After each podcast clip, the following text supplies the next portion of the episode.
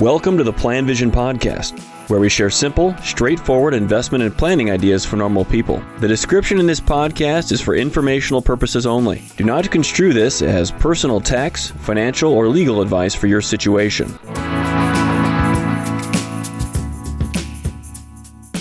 Hello, Mark Zoril with PlanVision Podcast. And let's talk about in this short one today about what happens in some of our meetings with our clients. You know, we we give you a job to do. So in our, in our, engagements, many people come to us to get their finances in shape, kind of, or do something. You know, maybe they just want a confirmation that their plan is good. Some might just need a simple task to get going. Maybe it's just starting their investment plan. They can't do it on their own on their own, so we're here to help them.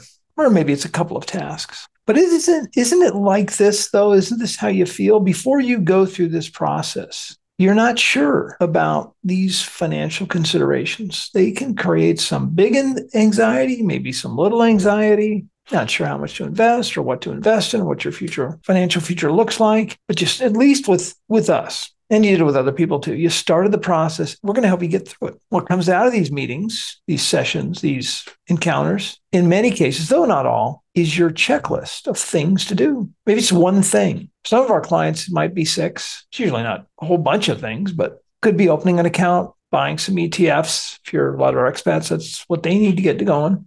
Maybe you've got a, a bunch of accounts. You want to clean them up, bring more organization to them. For some folks, they want to move out of their current advisory relationship and they're just hiring us to help them get through that process, feel more comfortable in doing that. What about some of these retirees and they're thinking about how they're going to spend their money and their time? They want to get a bit of a, a confirmation from us that they can do that.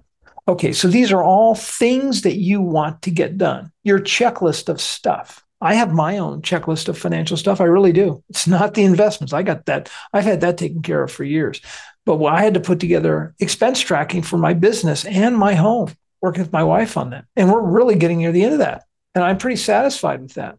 And I got all the other personal things I got to deal with too, just like you probably do. But my point about this discussion isn't it satisfying? Isn't, don't you take a lot of satisfaction when you get these things done? I was prompted to think about this concept in a recent exchange I had with a client. I don't normally get something that was so direct, even though my clients allude to this. But the, the gist of her email is really short to me was she said, I'm so relieved to get all of this stuff off of my checklist. I think is almost verbatim what she said. I think that's really cool. A lot of times I feel like that too. I mean, can't you relate to that? Getting this stuff done? Sometimes it's just small things, little things around your house or in your personal life that you get them. Sometimes it's a lot bigger stuff.